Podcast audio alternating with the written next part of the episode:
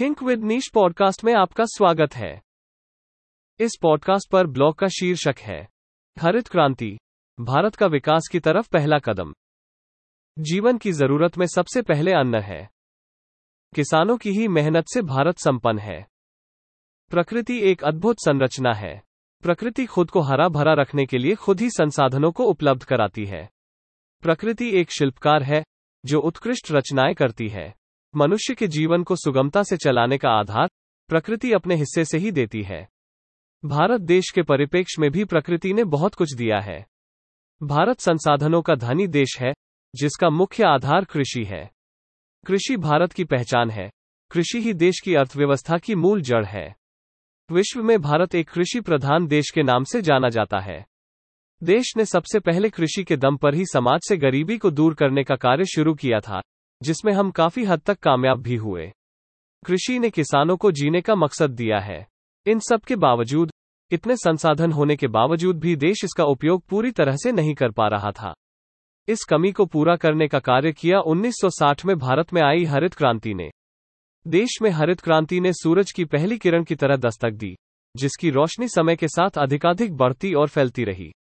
रोशनी की इस किरण ने देश के सबसे बड़े इलाके को प्रभावित किया। साथ में औद्योगिक क्षेत्र में भी इसने उत्कृष्ट योगदान दिया। विश्व में हरित क्रांति का जन्म।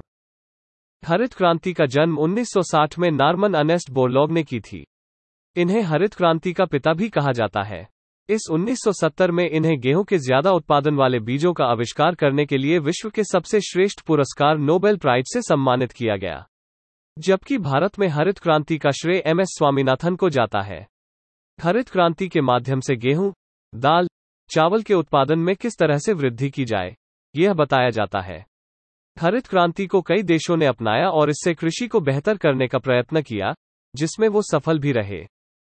भारत में हरित क्रांति का प्रवेश। भारत में हरित क्रांति को एम एस स्वामीनाथन के द्वारा लाया गया।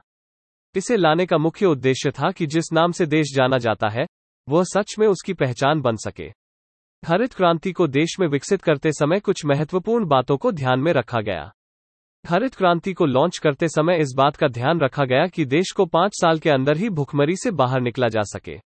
इसके साथ ही उत्पादन वृद्धि से कृषि और औद्योगिक क्षेत्र को लंबे समय तक प्रभावी बनाया जा सके। देशवासियों को रोज़गार उपलब्ध कराना भी हरित क्रांति का एक मुख्य उद्देश्य था। ऐसे तरीकों का अध्ययन जिसके माध्यम से पौधों को जलवायु परिवर्तन और कीटों के वार से बचाया जा सके, यह भी हरित क्रांति की उद्देश्य में शामिल था। हरित क्रांति का मुख्य उद्देश्य कृषि को व्यवसाय के तौर पर विश्व स्तर पर ले जाना था। हरित क्रांति के अंतर्गत गेहूँ, चावल, दाल, ज्वर, बाजरा और मक्का जैसे अनाज आते हैं, जो प्रत्येक मनुष्य के भोजन का आधार है। इस तथ्य से इस बात का अंदाज़ा लगाया जा सकता है कि कृषि उत्पादन की वृद्धि से देश की अर्थव्यवस्था पर क्या असर पड़ता। फ़सलों की उपज में हुई वृद्धि। हरित क्रांति का असर भारत में दिखा। भारत जिस उद्देश्य की आपूर्ति के लिए इस क्रांति को देश में लेकर आया था, वो उसमें सफल हुआ। देश में फ़सलों की पैदावार बढ़ी और इतनी बड़ी कि अब भारत अपने खाने के लिए, भविष्य सुरक्षा में संरक्षित करने के अलावा दूसरे देशों को अनाज का निर्यात करने में भी सक्षम हो गया। यह वो दौर था जब देश का कृषि क्षेत्र उद्योग का क्षेत्र बन गया। भारत में नई तकनीकियों और नए उर्वरकों जैसे और तरीकों के इस्तेमाल से उद्योग के क्षेत्र में बढ़ने लगा। कृषि अब किसानों के लिए आय का ज़रिया बन गई। क्रांति के आने से तकनीकी के क्षेत्र में भी विकास हुआ। ट्रैक्टर, उर्वरक, कीटनाशक, पंपिंग सेट जैसी वस्तुओं की मांग बढ़ने से इनका भी औद्योगिक क्षेत्र में निर्माण शुरू हुआ, जिसने विकास की राह में अहम किरदार निभाया। हरित क्रांति से आज हमारा देश भारत विश्व में अनाज का बहुत बड़ा निर्यातक देश है। सारांश। हरित क्रांति ने पूरे देश की रूपरेखा बदल दी। गरीबी की मार झेल रहा देश अपने पैरों पर खड़ा हो गया और दूसरों को भी सहारा देने के काबिल हो गया। किसानों की मुश्किलें आसान हो गईं और वो दिल से मुस्कुराने लगा। देश की अर्थव्यवस्था कृषि का हाथ पकड़कर विकास को अपना लक्ष्य मानते हुए लगातार आगे की ओर बढ़ रही है। कई मुश्किलों को पार करके विश्व में अपनी पहचान बनाता देश नई दिशा की ओर निकल पड़ा। आज देश विश्व की पांचवी सबसे बड़ी अर्थव्यवस्था है। जिसमें कृषि के विकास ने मुख्य भूमिका अदा की है। हमारे पॉडकास्ट चैनल से जुड़े रहने के लिए धन्यवाद।